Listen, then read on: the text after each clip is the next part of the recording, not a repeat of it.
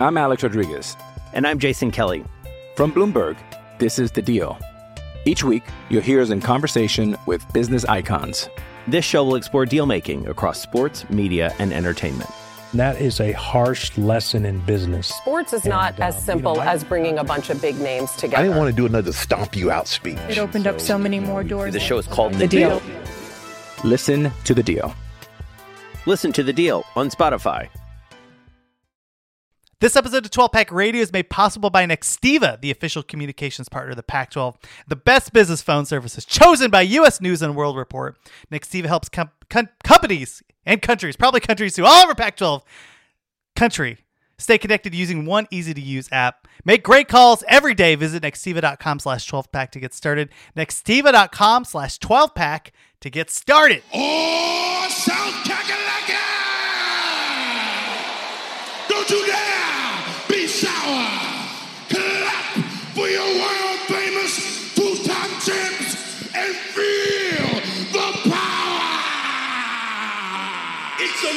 A yes it is! for 12 Pack Radio.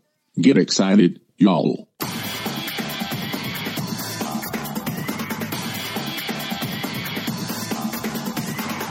Welcome back, everyone, to 12 Pack Radio, your podcast source for Pac 12 football news, the home of the Beta Rank College Football Statistical Model. And we are a sharp college football podcast. Thank you for joining us. It is nice to be back. We took a, a and we're going to do this every year. This is just a, a real nice break. We took a break for the Pac 12 uh, tournament the the NCAA tournament. I went to Vegas, watched Arizona win uh, the tournament there, and uh, just some really f- good Pac-12 basketball actually, like in that tournament, even in some of the the the down races.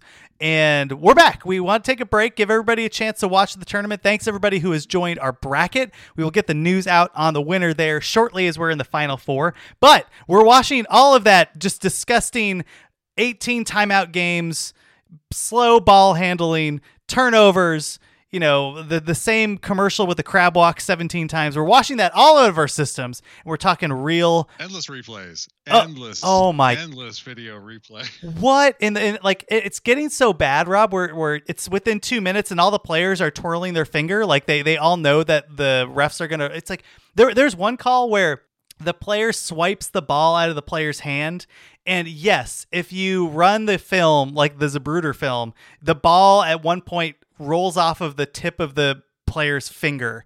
But come on, the guy swiped the ball out of his hand. It's off, the, off of the guy that swiped the ball out of the, out of his hand. Like this isn't Right. difficult. Holy Moses! Yeah, it's, how, how are you, sir? I'm great. I uh i uh, i've been doing this I, I took a little break slowed down a little bit on the preview videos. I got to pick back up again um to reach my goals i guess you could say. But we're rolling through. We're about to i'm about to do auburn um and preview them. Um but yeah it's been uh it was it's been it's been nice not to have to think too much about it and be able to enjoy a little college basketball and watch a little watch a little us soccer last night I hear you. I, I hear you. It's it's nice to be back. It's good to have a uh, just a, a good handle and really dive back into college football. What we're gonna do as as we ease back in from our break is we're going to do a little bit of news. We're going to go through. We went. We started going through all of the Pac-12 uh, or all of the just the national college football beta rank numbers, and now we're kind of getting into the mushy middle where every team is basically the same. I mean, they're all made up different and they have different strengths, but you know, on the court or on the field, you know, each team is going to be really close to, to each other. So what we figured we would do is go through Pac-12 uh, teams and look at the the beta rank projections for each team there. And I think that'll be a good dis- discussion because I think there's some interesting teams that we haven't covered yet. Uh, Rob, let let's start on the news front. Where you know where would you like to begin? I mean, I think the the big one to call out is uh, the, the passing of Dave Nichol, um, you know, the inside receivers coach at USC. Um, you know, long Pac-12 background. Um, had coached at Arizona. He coached at Washington State. You know, you know, in you know Arizona back in the day with Mike Stoops ran the air raid. Um, they called it the bear raid, but um, the uh, you know, or maybe that was Sonny Dykes. I I think with Arizona they tried to call it something around the bear down. But anyway, so he you know long time he, he passed away from cancer at 45. A real tragedy. Um, I, I, think he was uh, USC fans were excited to have him on staff. Um, really experienced guy, coached with Lincoln Riley before. Um, you know, so it's a real bummer his passing uh, at that young age. Yeah, I mean, 45. Holy goodness. Um, I mean, there's not much you can say other than like, you know, we wish his family well, and I'm glad that we were able to, you know, like talk about it. But uh, it, it is kind of exciting to when you look back and you see all of the players that coaches, you know, and unfortunately it's so early. You get to take a look at the, the players that were coached by coaches and the impact that they can have. Um, like I still remember my like the best coaches I ever had, and that was like you know pee wee baseball. you know, so um, yeah. it's I think sometimes we look over the you know we we could be so critical of coaches and oh this this unit isn't performing and all that stuff, and sometimes they aren't. But um, man, if you have a really good coach and uh, and and a coach that really cares, you can really tell the difference. And um, it's it's just it sucks um, that we lost him so early. But um, you know, I'm I'm sure there's a lot of players that he was able to develop over time that that remember what he was able to teach them. So um, yeah, I'm glad I'm glad you brought that up. Um, you know, and and, and what you know, do you know where USC is going from here? No, they haven't uh, announced uh, you know anything yet. They've started practices, but um, you know, I mean, Riley's got a good set of contacts out there, so I would I would expect that he's able to to fill that when they when they decide to move on. Yeah, one one note by the way on on USC's practices here. Um, can we avoid like the Trumpian best practice ever? It was a perfect practice. There was no mistakes. Like the, the USC holds its. Well, here's here's my question: Do you think Colin Cowherd was trolling people with that? I mean, he like I think Colin Cowherd is a perfectly ridiculous person. So I, I just, like, yeah. no, no. I mean, like I just want to say, like if you have to, like if if we had to do, and we were pitched once. Remember, we were pitched once on doing like a daily podcast. Like we were pitched on becoming a national pod college football podcast podcast, but we'd have to do it every day. yeah, yeah. Like I just it's sort of like having like a weekly column. Like you're you're not going to have 50 great 52 great ideas, you know, all year. Like if you have to come up with stuff every day, like you're going to have some boring bad takes, you know. And so you got to like really ramp it up to 11 on the takeometer. I got you. I um, yeah. But I wonder like with Cowherd like I'm just like is that just him? Like, because he does say insane things all the time. no, that, that's that's a good. I think it was a combination of that and then seeing like the videos of the Southern California skyline like without the smog for some reason. I don't know how they they filter that out um, in the traffic, and so it's like you know it's this, this new Snapchat filter. Like, oh, there is I forget which I think it was USC, but they were showing um like the the beautiful scenery of, of USC, and then there's this like beautiful lake in the middle of Los Angeles. I'm like, where the f is that? I've never seen that freaking lake before. So like, they're just trying to find the the little nooks and crannies of Los Angeles that aren't close to the campus. Like, come on over to USC. I love it all. I appreciate it. You know, I think you're probably right. If it's you know if, if uh, you know Cowherd's hurting for material in the doldrums of uh, early March, then that that makes sense to me. But um, I just but thought they still got to slow it down. Like, I mean, because Cowherd, I think, is like ready to amp it up to eleven, having Riley on there. But like, the defense was god awful last year. Like they really got their work cut out for him. And I think it's valid after the, his time at Oklahoma to have questions about Alex Grinch. Oh yeah, yeah, I totally agree with you. I think they're going to really need to prove what they have, and uh, I'm I'm excited to watch what they're able to produce in the first year. But I don't, I just I don't think they're going to win the Pac-12 uh, in year one, and they certainly have some competition on that front.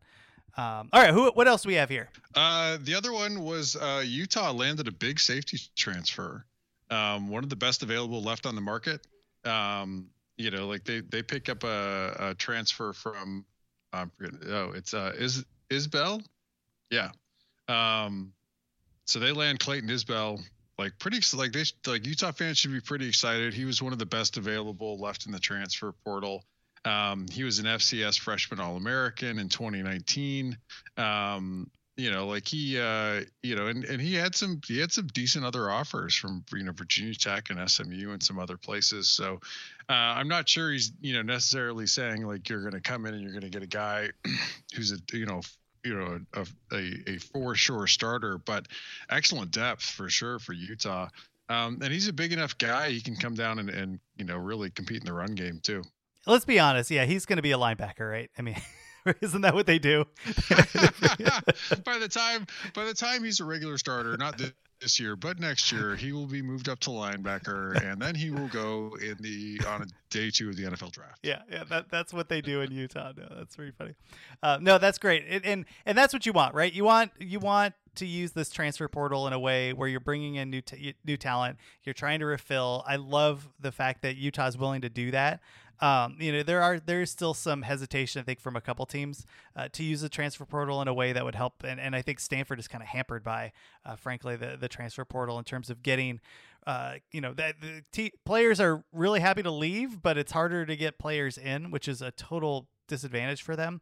But I, I, love that. I also thought, you know, there was an, another team that consistently does well at the transfer portal, and that is Oregon State. They were able to bring in a four star uh, running back from uh, from Georgia Tech of all places, and I mean that's that's like a heck of a drive from from Atlanta over to Corvallis. Uh, Jamious Griffin, four star guy, and I think that's great, right? Like BJ Baylor goes on, he's going to be playing in the NFL, and really had a great year. I, I was was hesitant to be bullish on the running game for Oregon State. I know they have the offensive line, but I thought Baylor really performed well. Uh, you know, trying to fill in for another NFL running back they had the previous year. So it'll be interesting to see if uh, if Griffin's able to fill in uh, some spots. They, they obviously had the South Carolina transfer, some other running backs there, but I think this is great. Yeah, that's a good pickup for them. I mean, and two, I mean, they're they're still in the running for JT Daniels. That's awesome. Like, I mean, light, a light, a light of prayer candle you know i i will. I'm like i i i mean i think JT Daniels with the beavers would just be amazing. Like you could i could i like sign me up. Whatever the oregon state whatever the oregon state games are on i'll be watching them i forget what other teams are are in the running for him? No no now you're putting me on the spot. Uh missouri? Oh that's right. Um and west virginia. So it's uh oregon state Missouri, and West Virginia. Do not go. JT Daniels, you are not probably a listener to our podcast from your time at USC. Don't go to West Virginia. Do not go play for Graham Harrell. Don't do that to yourself. Oh, is that who's over there now? Yeah, Graham Harrell's the new OC at West Virginia. So gross. No, don't do that. Um, Drinkwitz. Would, I would also say don't go to Missouri because I don't think Missouri is going to be that good this year. I'd be I'd be so excited if he went to Oregon State. And we've been talking about like for the love of God, could they can they get a transfer? Like I mean, you have an offensive line, you have a really solid, if not great, offensive coach. Just a really cool landing spot if they're able to get him. Plus, you have a running back now in addition to depth at the running back position. That is really exciting. Obviously, they have to get the defense right, but who great line.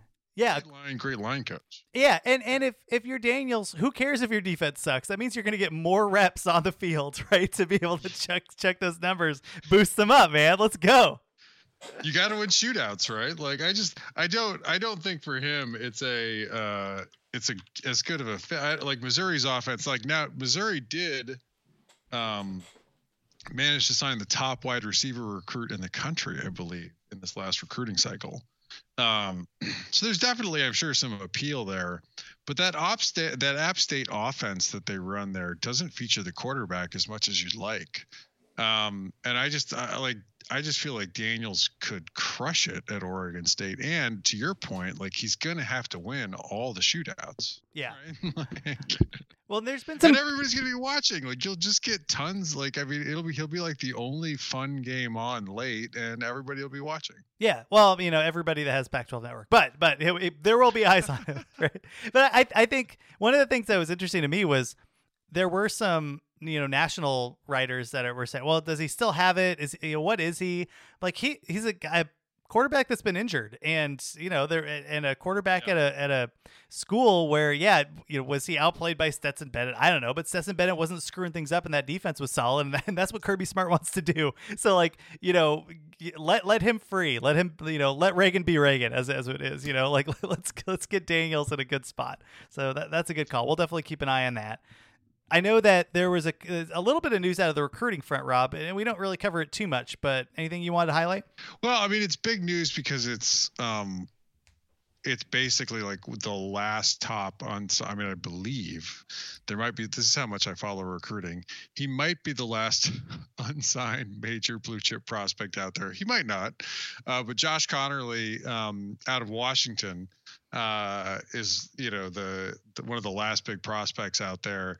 Um, he's he's you know visited some you know uh, there's a, there's a couple programs. I mean, they would just about anybody would have a spot for him in this year's class. Um, but he just visited USC, uh, and it's it feels like that USC has a lot of momentum you know, towards potentially signing him, which would be a huge get. I mean, the class that Lincoln Riley signed was was small as far as the total number of you know players signed um, because they were really active in the transfer portal um, but the quality is, is really good within that class and i think conerly would really add to that yeah, that'd be awesome to see uh, wh- whether or not he ends up going there. It'd be more awesome if he stays at Washington if you're a Huskies fan, right? Like, let's try to keep. Yeah, Washington's not in the running. Oh, that that sucks. That sucks so much. I want well, Washington. It's really bad because like they they also lost. I mean, I'm trying to remember the guy's name now. He went to Ohio State. They lost the like the the, the two top recruits that Washington's produced in the last two seasons are not not considering the the, the Huskies not going to sign with them. Oh, that's frustrating. I mean, we'll, we'll see. Well, like, I right, the the whole thing with Washington was to give them time, but our bigger concern was, you know, what was was uh DeBoer bringing some ace recruiters on because if you want to compete at the highest level, you're going to need them. So, yeah, that that's something to bookmark there. I mean, gosh, that that just sucks. Um, well, it is what it is. I'm just trying to sort through a couple other things here, Rob. You know, as as we were out, there's like know, there's been other transfers. I think the one of note that that's interesting to me was um, Dimitri Stanley joins the Exodus, you know, out of out of Egypt. You know, as, as all these wide receivers end up leaving uh, the the the Buffalo program, and he's headed to Iowa State. And then uh, Jaylin Davies, a four star cornerback from Oregon, goes over to UCLA. So I thought that was interesting. oh, that's an interesting one. So they certainly need some help for their, you know, geriatric defensive coordinator who hasn't called plays in a while. Did I say that out loud? Is that true? yeah, that is. Hey, well, let, let, let's get more players there and see what happens at UCLA. It'd be interesting to see if they have some semblance of a defense again. Um, it was a fun year last year. Anything else here in terms of Pac-12 moves? No, I don't think so. I mean, it's it's you know it's camp time, right? Like a lot of camps are starting up. Um, um, you are starting to see some transfers out in the spring. Uh, I think Arizona had another one, a 2020 signee who never saw the playing field, and it was pretty evident that was not going to ever see the playing field. Um, you know, and transferred out. Um, so yeah, there's there's definitely uh, you know I would keep an eye on within you know with with the moves that we should be seeing more often than not in uh, right now are probably guys on Pac-12 teams that are choosing to to transfer out, um, and then that might free up roster spots to be added to come summer. Yeah, and, and we are definitely going to be covering spring ball, so stay tuned. That's going to be coming up in the next couple weeks. I love spring ball. I think it's interesting. It's the first peek into teams. Um, you know, you have Connor Brewer or whatever uh, go with, with the, the, Utah quarterback going for uh, Charlie Brewer going for 15 for 15. There's just a lot of fun stuff that we can poke around. But I do think that one of the one of the things I always find interesting though it's it's the early enrollees and whether or not they're able to pop at spring. I think that matters. So you know, like you know, you got to take, and it matters with the beat writers who's covering what. But if you can find the writers that really know the team's program, sometimes you can get a good look under the hood in spring ball. So we'll we'll definitely be keeping some eyes on that. All right, let's wrap that up. Let's get into our let's get into the beta rank uh, projections for all the Pac-12 teams from the top to the bottom, and let's do it right after this. I'm Alex Rodriguez, and I'm Jason Kelly from Bloomberg. This is The Deal. Each week, you'll hear us in conversation with business icons. This show will explore deal making across sports, media, and entertainment. That is a harsh lesson in business. Sports is and, not uh, as simple you know, I, as bringing a bunch of big names together. I didn't want to do another stomp you out speech. It opened so, up so many more doors. The show is called The, the deal. deal. Listen to the deal. Listen to the deal on Spotify. All right, we're back. We got a lot going on here. We're going to work through the 2020 projections. of the beta rank projection model for all the Pac 12 teams. I know we covered a couple of these teams, Rob, uh, at the beginning. So maybe if we go bottom up and just kind of work through these teams and, and what the model projects them. And again, like all, all of the, the hand waving and everything, right? This is a, a projection model. It's preseason. It's taking data from last year. Still a weird year. Um, you know, and, and the idea is just this is a foundation to start the conversation. And right with that in mind, it is it is kind of nice to have some you know uh, some sort of context to look at as we're moving into uh, college football season, which is a number of months away. So you know, uh, keep that in mind as we work through. Rob, who's who's at the bottom? Yeah, I mean, so I mean, just a quick like what I would say is what the think of the things that the projection model does not see to take into account. It doesn't see coaching changes be that head coach, entire staff, coordinators, doesn't see it, blind to it. um, the other one is I don't think, I still don't think yet it. Now I use Bill Connelly's returning production numbers. He does make an attempt to include transfers in those, but it's in an exact science still on that. So, um, but that said, like you know, so right now, what's interesting is uh, who's not at the bottom it's not Arizona. It's actually Colorado is projected at number 94. Upset special. Right. I mean, like that's bad. I mean, 94 is really, really bad. um, you know, and I mean, to what really, you know, I mean, and, and Colorado was a team that really, you know, struggled last season. Um, you know, like and other, like really outside of, uh, you know, a couple of games where they, you know, were able to put it together and beat Washington. I mean, they finished at 87 overall last year. So we're not projecting them far off of where they were. They do have a new offensive coordinator coming in. They finished at 107 on offense last season under Chiaverini. Um, we had, we talked about. I mean, we didn't think he was the right guy for the job um, as a play caller. Um, in comes Mike Sanford Jr., a man who has a record. See, he was he he was bad at Utah State. um, went to Minnesota, got fired, and now he's at Colorado um, as the offensive coordinator. Um, the defense was at 68. They had some flashes last season, right? Like you feel like they had some decent play from time to time. But the recruiting, I mean, the recruiting, it, I mean, this is the one that's really more than anything in, you know, killing Colorado. The only team in the Pac 12 that recruits worse than Colorado is actually Oregon State. Their two year rolling recruiting puts them at 66 overall in the country. There are only 65 Power Five teams in college football, counting Notre Dame. So, yeah, Colorado, uh, they're at 64. Um, the, the, I mean, the, the major problem, the major component that is just crushing Colorado, behind maybe hiring bad offensive coaches, um, their recruiting just isn't there. They, they absolutely have to be able to step up and, and recruit better. State is the worst recruiter in the Pac-12. They're at 73. My, my apologies, Oregon State. But like, for Colorado, I mean, you've been to that campus. For them to continue to recruit this poorly is is kind of shocking. Oh, it's unacceptable. And, and like I was one of the last people in the stands for for Colorado. You know, just really trying to cheer for that defense because they had some interesting pieces on it, and the defense wasn't bad, but but it wasn't good.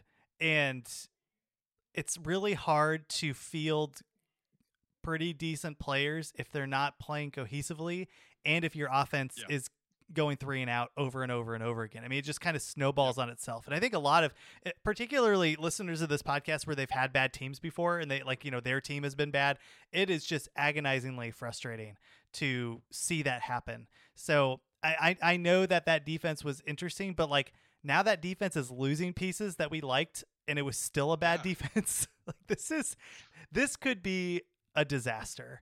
And one nineteen in returning production on the defensive side of the ball. Colorado, you better pray for another international pandemic, right? Like that's the only time I think that your coach is going to be good. Oh my gosh, what a disaster! I mean, it's tough. It's tough not to it, what. It's tough not to feel like it is like they're like they're in sort of quicksand right now, right? Like there's just no good moves available. You know, like and we talk about all the players that transferred out. you know, and and then on top of it, right? Like you're talking about the players that transferred out. Like we had this conversation, you know, their beat writer said like, "Oh yeah, like they've lost all these good players, but they still actually don't have the roster room to add anyone." You're like, "Oh no." right? I mean, and that's a sign that like the you know, the old you know, the new coaching staff has real I mean, it, look, like I'm not encouraging people to run off players or something like that, but it is a little bit of a um unpleasant part of the college football business. Uh, and I just I don't think I certainly don't think when you look at this Colorado team, you know, that's one thing that like when we t- when I I thought they were a little early on like and I still think like Michigan State might be a little early on that huge Mel Tucker Mel Tucker contract because they were pretty lucky this year. But like Tucker gave him some juice in recruiting you know? Like yeah. that's one thing where you could definitely point to and be like yeah actually like they they're recruiting pretty well. They signed a couple four stars things and some of those guys aren't even on the roster anymore.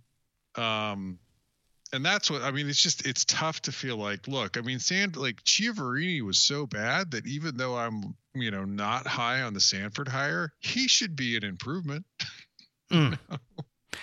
um, but it is tough. Like it's it's tough to see a lot of momentum for this team, and like like we talked about with the returning production numbers, like the defense carried them, and it's it's really hard to see them putting it together. So just to put things in context, on a neutral field, what would yeah. so we already know Utah is number one. So spoiler alert, if you, but like you know, I think a lot of people have been listening to the show. You know, Colorado against Utah, what would that spread be? One second. Let me put it into the Sportsomatic machine. Um, so Utah would have a 99% win probability oh and be favored by 26 and two thirds. So almost 27 points oh on my a gosh. field. Poor Colorado. Just make the move now, man. Did, didn't they didn't they get like sponsored by a sports book? Like, can't you use that money to, to pay for the buyout? Like, good lord they they're in a tough spot. I mean, like, because I mean, we talked about this, right? Like, it felt like Michigan State backed up the Big Ten Brinks truck and basically said, like, hey, we have a problem that we just like Mark Dantonio up and retired rather than face like continuing allegations around his program. Um, so they just they dumped their problem on Colorado and hired Mel Tucker. Um, and Colorado uh, I mean, they didn't have a Brinks truck to dump the problem on anybody else. I mean, they, you know, and and not only that, I mean, like Karl Dorrell was was even within that coaching search was a left field hire, right? Oh yeah, it's. I mean, if you take a look at their, like whoever their athletic director is, it's kind of a disaster, right? Like they suck at yeah. base. I've, I've, do they even play baseball? I have no idea. No, no, it's the Pac 11. Oh, okay, all right. I was like, I'm like, I've never seen a college. Never mind, sorry. Uh, but like, you know, Tad Boyle has been there for how many years?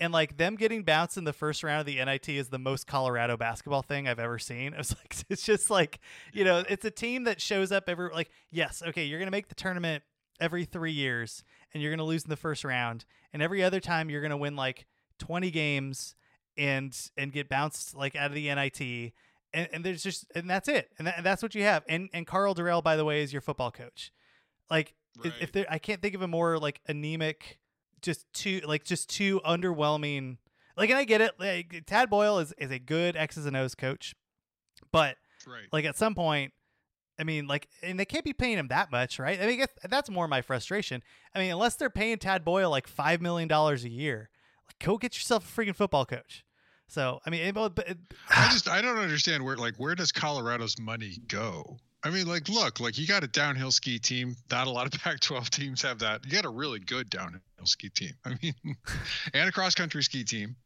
You know, you got some national championships there. But like, where's the athletic department budget going? Where you don't have the money to go out and invest in football?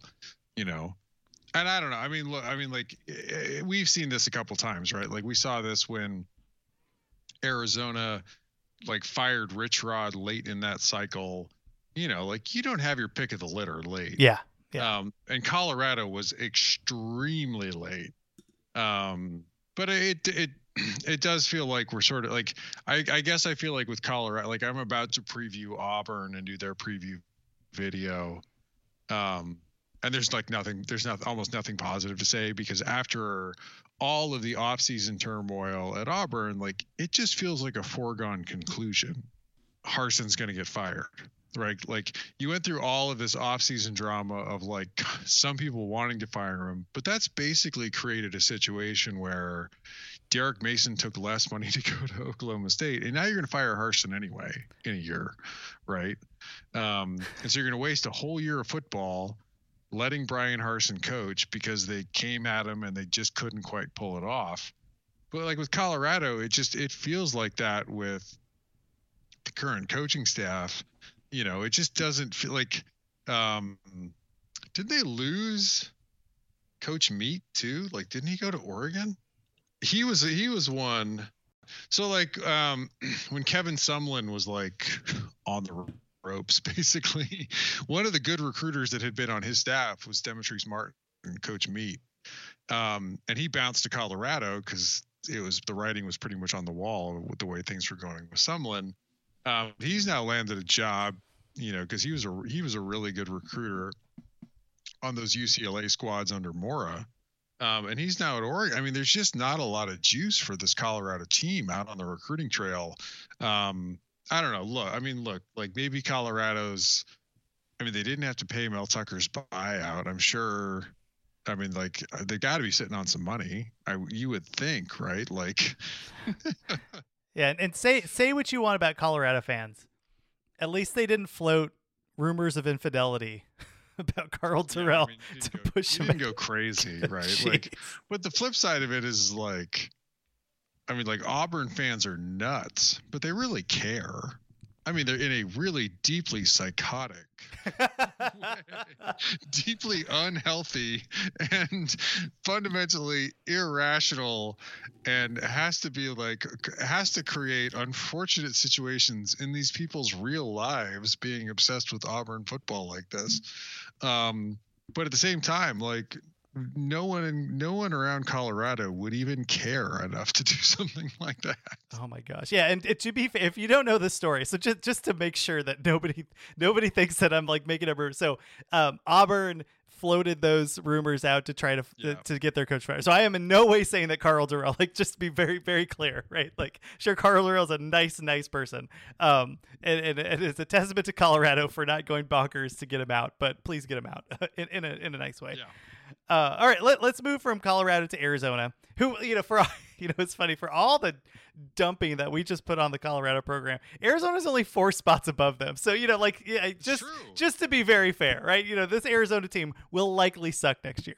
No, there's some bad. I mean, they're like, look, look. I mean, I, I like, look. You know who I, you know who I think has a real chance to be even worse than Colorado next year is Stanford. oh yeah, and they're projected at 61. Um, you know, they're sort of they're living off some. They, have got a ton coming back on this team from last. Um, but Arizona's at 90. You know, the offense last season was at 95. The defense is at 88. You got a new defensive coordinator in place, um, and a really interesting hire. Johnny Nansen never called plays before.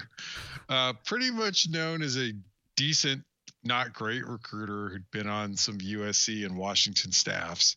I mean, a pretty good recruiter. I don't want to just undersell him there, but you know, never called plays before. Awful at special teams last year again, 114 they're at 50 now this is a i use a two year rolling recruiting average. So Jedd Fisch last season signed a really bad recruiting class. This season signed a really good recruiting class with some difference makers in there. You know and, in arizona did pretty well in the transfer portal and getting Jayden de Laura. They've got a good amount coming back on offense 36th overall on returning production on the offensive side of the ball. Um, it's funny though, because like for Arizona, like you feel like the bar couldn't get any lower. I mean, they won one game last year that was basically shit. Like Cal should have like forfeited that game, basically, because of the COVID numbers, and that like.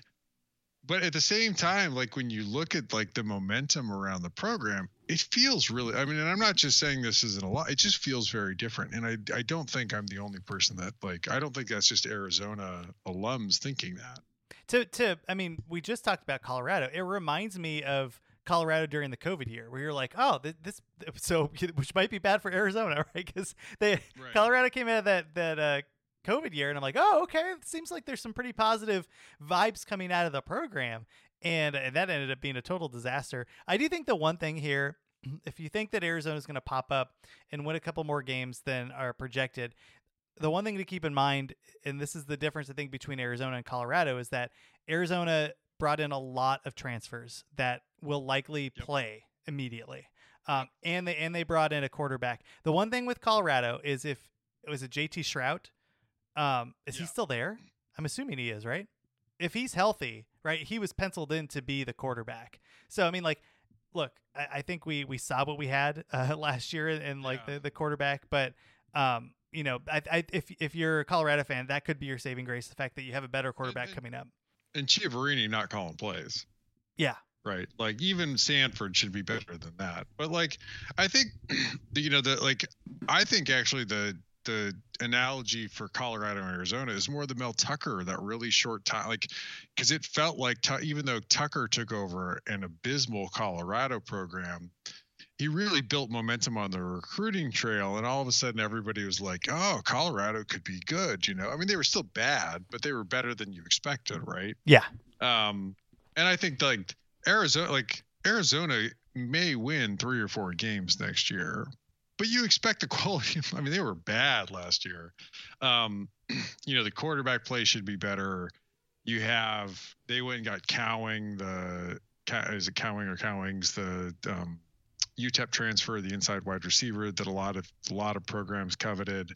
Um, McMillan, the great wide receiver, you know, I think the highest rated, you know, player Arizona's ever signed. Um, and then a bunch, I mean, a, just even after de Laura, like a grip of transfers. just, a, just a whole. I mean, it was funny because like people were even making jokes on Pac-12 Twitter of like, you know, like I'm I'm I'm good. Like anytime a player would announce they were entering the portal, like this, somebody would tweet out, like fan fan other fan bases would tweet out like, oh, he's going to the desert because like Arizona had just been on such a run of landing transfers yeah. for a little bit. But that like look, I mean, I like I still like I said, like this Arizona team should be really bad, but they should be better, a lot better than they were. And that's where like you could see them maybe passing Colorado, passing Stanford, maybe even passing Cal. Yeah. Well, real fast, what would the spread be? You know, again, the, the model doesn't see the transfers coming into Arizona. They don't see right. a possible quarterback change at Colorado. Which, by the way, like, what what are you doing in the portal? I guess nobody wants to go there. Maybe like just to, oh gosh, it's so beautiful there though. Um, but with that said, what, not like how did Colorado not get more? I mean, like have only transfers out. Ugh, woof. But what, so what Arizona? It's a ninety eight percent win probability for Utah and only a 25 point spread instead of almost 27. Oh, oh no, no, you're, you're I'm going sicko mode. I want I want Arizona Colorado. What's that spread? Oh, you want Arizona Colorado? yeah. All right, let's let's do this. This, if by the way, that game will be at like 11:30 at night on Pac-12 Network. Like, there's no way that that team that game's so gonna be. is a one point favorite with a 52% win probability. Okay, okay, there we go, there we go. So a real tight game. I mean, like, you know, I mean, I mean, look, like, Air, I mean, you watched last year. I mean, like, you know, neither of these teams was any good. No, no, and, so a couple things for Arizona, just to like you know, because we, we just dumped all over Colorado, and then Arizona's a one point favorite over. Um, Johnny Nansen like is yeah. scary as hell as defensive coordinator. Yeah, this team this team could give up 40 points a game and if de Laura doesn't fit into the system, when you take a look at the backup mm-hmm. quarterbacks like Plummer or if de Laura gets hurt, uh, like I think like I like de Laura, I think like is is he is he going to take Arizona to the promised land? No, but is he going to win a couple games if he's healthy? Probably. Um, unless the defense gives up 50 points a game, then we have problems. But Gunnell uh, was uh, gone, and then you have uh, Cruz, who is terrible. Um, Plummer isn't a Division One quarterback. He plays his, his his ass off, but like he's not great. And so, I mean, like there's there is a world where Arizona wins like two games again, um, because there's an injury. F- Fifita has been getting the majority of second team snaps. Oh well, then yeah. I mean, I'm excited. Roll him out there, but I I think he's listed at five eight. I think he's five six. Let's go. Do it. I've never. I don't know if I've ever like logged into like a roster, looked at a roster, and been like, "Holy crap! They they actually listed him like a quarterback less than five eleven. That's really funny. You know, it like everybody, and I totally disagreed with this take where people are talking about Arizona doing the triple option because why not? Like, a no, don't don't ever say that. Uh, B, if if you're gonna lean into something, let's lean into tiny, awesome quarterbacks. Like that sounds way more fun. He's throwing. I mean, I would, I would rather, I would rather run the air raid with like a miniature college Drew Brees, like who's never going to play in the pros, right? Like, like an like the type of guy like that Arizona's going to sign that every other school's going to pass on because they're like, hey, he's not tall enough, right? Like, I don't know. I I just see him chucking bombs. Like, j- yeah. like just assuming, ah, right about there, like because he can't see the quarter, of the wide receiver. He's just roundabouts getting it over there, you know. well, it's so funny because like they signed so many, like they signed McMillan, who's like six four. They signed Burnett, who's like the six five tight end, like four star tight end. Majon Wright comes off of you know his transfer sit out, and he's like six three or six four. I just want Fifita to be in there like to throw a pass, so like somebody can like he can go up and like get high fives, and you can be like, oh my god, like, look, look, at our tiny, look at the tiny quarterback. he looks like the. Sorry, this is terrible. Like if you're. Uh, my whole my whole family from people that are like friends. My whole family is short. Um, so it's like it's like the the referees when you see them in an NBA game, you're like, oh my god, like, that's, that's so tall. Yeah. Oh man. Well, okay, so so you know, Arizona has a chance to to jump up a little bit. Um, they also it also could be a bad offense, right? Like, yeah. They could be fun. Like if if Arizona is any fun next season, it's probably because the offense took a little bit of a step forward. Yeah, we could have the defense is is years away. We could have major Texas Tech vibes, like you know, circa 2018, yeah. where it's like they're giving up 60 and they're scoring 50. Um, but but again, their offensive line sucks. So I'm sure Texas Tech's line was better um, than Arizona's is. Okay, so we, let's do two more teams here because we're, we're at about the 40 minute mark. We have uh, let's talk about the next two, but let's do it right after this. All right, we're back. We're going through the dregs of the Pac 12, moving up, moving up the ladder, doing our beta rank college football 2022 projection model. And there is a substantial break between Arizona and the next team, which is Cal. Um, yep. Arizona clocked in at 90. Cal clocks in at 69, which is still bad, still very bad, but um, but the, but there is a gap there, and we'll, we'll talk about the spread difference at the end here. But what, what, what do we have in Cal? Cal, I mean, look, last season, and I, I mean, I, I don't want to say like I have to eat all of my words because like Cal's defense was better than I expected, but they still were like they were a middle of the road Power Five defense. They were 27 overall in beta rank on defense. Um, that's kind of like I said, like a middle of the road Power Five defense. The offense was really, really bad. 88 overall. There at Cal comes in at 90 in coaching and development, but worse, like they're at 113 in returning production, 124. They're one of like they only have 30 37% of their offensive production is coming back. Chase Garbers who I will be shocked if he gets drafted is off to the NFL. It's such a weak class. it's possible he gets like a sixth round, you know, last pick. Yeah. But I hear you. I, yeah, I'm, I'm, I, I don't think he'll play in the NFL. Yeah, I mean, but we're left with the spot of, you know, with this coaching staff where you feel like the defense, and in particular by Pac 12 standards, where there's some pretty weak defenses running around out there, this is a decent defense. But I'm I'm not sure Wilcox ever figures out the offense. I mean, Musgrave. That's that's the yeah. Musgrave was a was a risk, and we talked about okay, what are we getting here? Right? We gave him like COVID was kind of was a disaster for Cal. They, they both in terms of who could play, who couldn't. Uh, both lines were ravaged, so we we try to give them a bit of a break. Um, they were like the one team that had some COVID issues in 2021, but I don't know, man. Like th- there were some moments, right? That TCU bowl game, they they moved the ball a bit, um, but they lose Christopher Brown, the running back, and they lose Garbers, and yeah, I'm I'm with you. Like right, so on paper, Musgrave has had two years to rejigger the offense, but I mean, really, he's had one year. But sometimes when you get a new when you, when you get a new coordinator in, I think sometimes you can really see a difference right away, and I I didn't with Cal. It, it makes me sad. Yeah, I mean, and really, like the the only name they really added that I think you like at the transfer portal off the top of my head, and you don't like it that much, is Jack Plummer. Yeah. Um, Will Plummer's older brother, who was the starter at Purdue, but lost his job. And I got to tell you, if you're not paying attention to Purdue, that Purdue offense was a lot better after he lost the job. like, he was never ever going to get that job back. It was it was it was almost like a uh, um, a Utah situation where it's like I might as well just transfer in the middle of the season because I'm never going to be playing field again. Well, so so um, well, one quick thing though, because he had mentioned the coaching developing the coaching and development rank being at 90. I think if you're, I think there are Cal fans that would be surprised by that number because Cal has brought in just a number of like unheralded players on defense, and they've they've ended up being quite good. I mean, the defense is going to be good again here. Do you know what what is it the offense that's dropping that? But like the offense doesn't yeah. bring in that many players. Here's your problem is that the the recruit I mean, their recruiting has consistently like their their recruiting ranking has consistently been higher than their actual advanced stats ranking. Oh, okay. Your coaching and development number is going to suffer.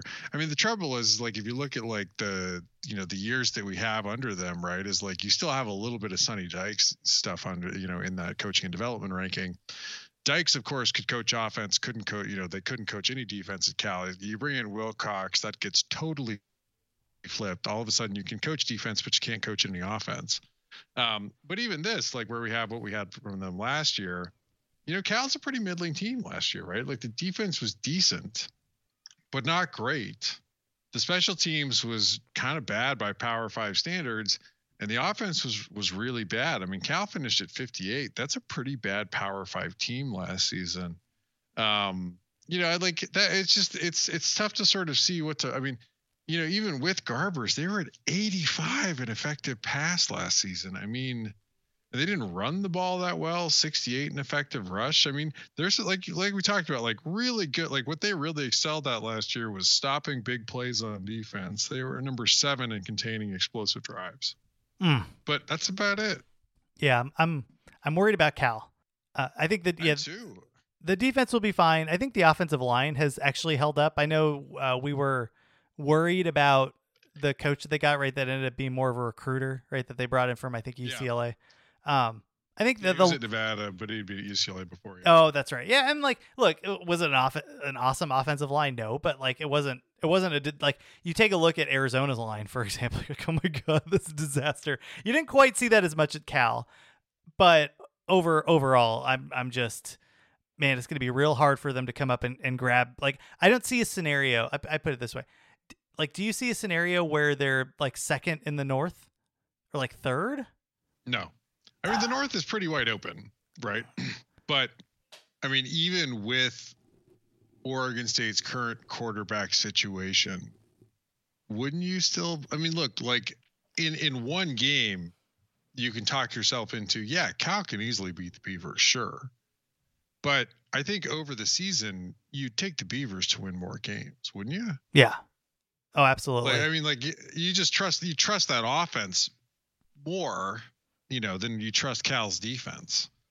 Um, and that's where I think you're really, when you look at, like, you know, and I still, I think Washington State's in a better position than Cal is. You know, like they just need to. I mean, if you're a Cal fan, maybe it's just staying ahead of Stanford, but it is tough. Like I don't, I don't think there's a lot to hang your hat on right now. I mean, I, mean, I, didn't they just give Wilcox an, an, extension too after that Oregon flirtation? Uh, who knows? Like, I could take a look at that. I think though, I think I, like I'll, I'll, take it back a little bit. I mentioned there's not a world where Cal um, can get to second. I would rephrase it by saying if Cal is second in the Pac-12 North, the Pac-12 is a disaster. that, that, that's the way I would put it. Yeah. Because holy right, I mean, Moses. No, like it, it, it, it is then that like Washington has had another disastrous season in all likelihood, right? Like Washington doesn't get it done, and neither Oregon State or Washington State takes any kind of real step forward. Yeah, Yeah, that would be that would be where it would. God, that'd be horrible. well, I mean, if it's let, us I mean, that's probably a fifty percent chance, right? With the Pac-12, like, just kind of the conference yeah, is true. what it is. uh, speaking of uh, d- right. disasters, let's talk about Stanford. Rank coming in at sixty-one but I do think that this is a team that can really fall off the cliff. And, and I'm I'm not going to say I was on the Stanford bandwagon. I thought though that Tanner McKee and the talent that they had on the offense would be enough to keep Stanford not necessarily competitive, but like the the season win total for them I think was 4 or 3 and they didn't hit it with a quarterback that kind of had his act together with a, like a blue chip right. offensive line, with blue chip wide receivers, blue chip running backs. And I understand, you know, like I, I kind of knew what I was getting into, but man, just the bar was so low for Shaw. And he didn't even clear that. I mean, the defense was a total disaster, and uh, and no moves on on either side of the ball here, Rob. Uh, I, the, I mean, and and worst you talent. I was crazy when I took the under on Stanford's win total. Oh, you look at the schedule. You're like, come on, come on, Vegas. I just, I didn't buy it. I did not buy. And look, I mean, you want to know who finished as the worst team in beta rank in the Pac-12 last season? It was Stanford. Oh, they played god awful down the stretch. They were at 105 in beta rank. Oh my gosh. Um, they finished at 92 on offense, 111 on defense, 85 on special teams. You know, and what is kind of buoying this team in the projection model, they return a ton. Number three overall in returning production, number two on offense, number 12 on defense. But they stunk. All these guys that they're bringing back sucked last year. um, and the coaching staff stinks. I mean, there's no other way around it, right? Like, I mean, the offense is in bad shape. Lance Anderson, I mean, it's hard to say this because there are some, there, I mean, but I guess with Jerry Azzinaro gone, like Lance Anderson is pretty clearly the worst defensive coordinator in the Pac 12. Um, and they're recruiting in their two year rolling recruiting average, they're only at 37. Like, they still recruit well at the top end, but the classes aren't as deep as they used to be. Yeah, they to their credit, they did have a good class this year. And I'm wondering if that's yeah. what saved Anderson. But like, I mean, it kind of is that that SC folly, right? Where oh yeah, you have great recruiting classes, now go lose. You know, like that's kind of what's been happening. Um, you're bringing in blue chip players, and then they're not performing on the field, and that that who cares how many good players on paper you have if you keep losing. I I hear you on the on the returning, you know, production. I I do think that that matters look, Tanner. Tanner McKee got hurt in a couple games, so there was a little bit of bad luck there. But when he returned, I mean, he didn't look good, but he didn't look like he was unhealthy. I mean, I'm sure he was banged up, but I mean, I've just after after looking at the offense and just going, wow. I mean, like, I mean, this t- this team's at least going to put up 30 every game, and then looking at what they actually put up, you're like, oh my gosh, this is a disaster. So I mean, I, I, I like the fact that the model does take into consideration the fact that players are returning. Um, but yeah. up and down, I'm like 111 on defense. Hey, yeah, 92 on offense. I mean, this team sucked last year. And I mean, what, what, where, what, in what world do they turn it around? Like, what has to happen? Because we've already seen. I mean, they got to throw. I mean, they, they got to throw the ball. I mean, like, look, like, if you're if you're some, yeah, I mean, if you're some fan that's like dropping in from national, like like some of the national sportscasters and writers do with Stanford, and they're like, Stanford needs to establish the run. This is intellectual brutality, and I'm like, man, where have you been? Yeah, Stanford needs to, is going to throw like they need to be able to throw the ball around. Now, that's not to say that they're going to totally go away from the run or that they're going to be like an air raid type team in their run pass split. But Stanford, they've been clicking offensively in the past couple seasons, they throw. And I just I don't think they had quite the wide receiver talent and development that they needed. And that's I think that's their big thing. I think McKee and the wide receivers need to be in sync this season. Like if like and look, Stanford's still going to be a bad football team but I like if you're talking about like, because I mean, I think there's a real possibility that Stanford again is the worst team in the back to the Pac-12 in advanced stats. Like, I you know if they're going to get out of the cellar, the offense is going to do it because there's no way the defense is going to do it. And also, like, the running game's just not coming back. I don't care how many blue chip running backs recruits you sign. Oh my god!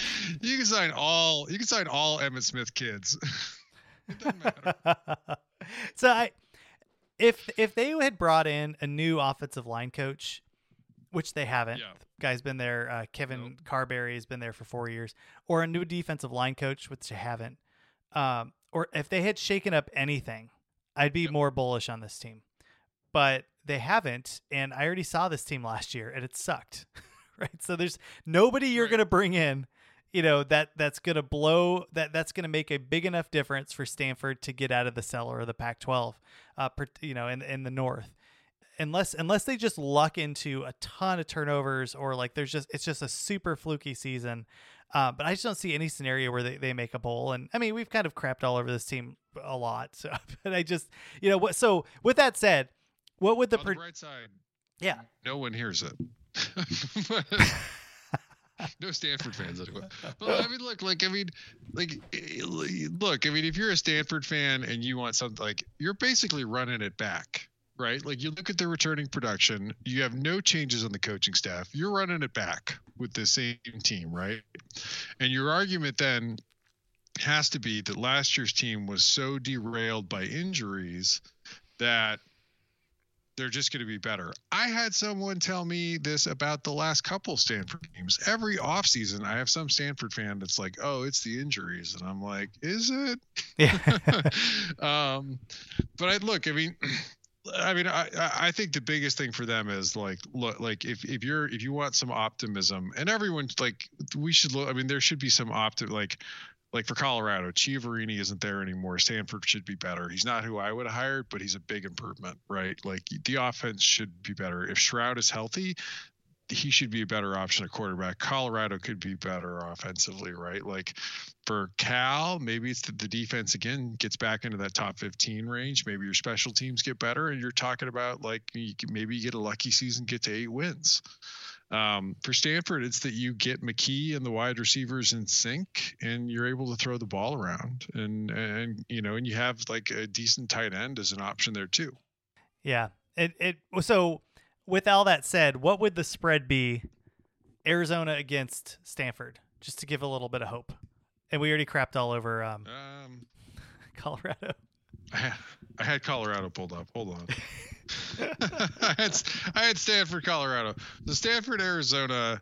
Stanford would be favored by six with a 70% win probability. Oh man, so they're really not that I mean, there is a gap.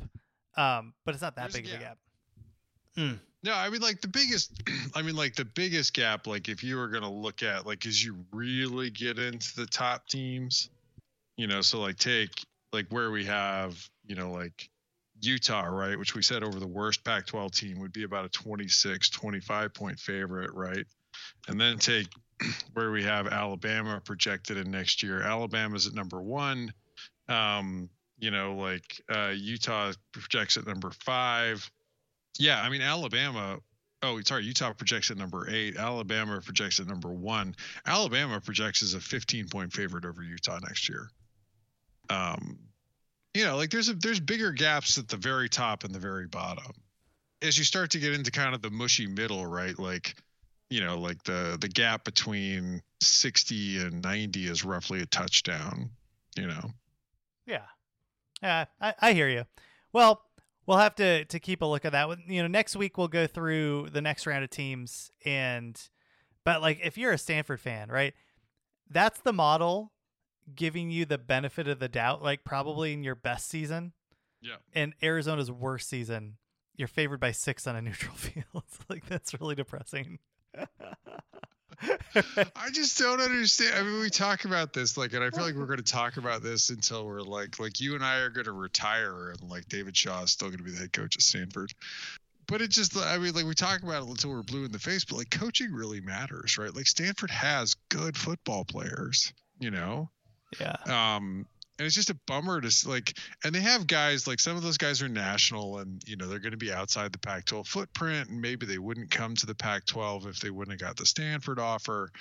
But it's a bummer to see like like it was with USC, you know, and, and to a certain extent, Washington under Jimmy Lake.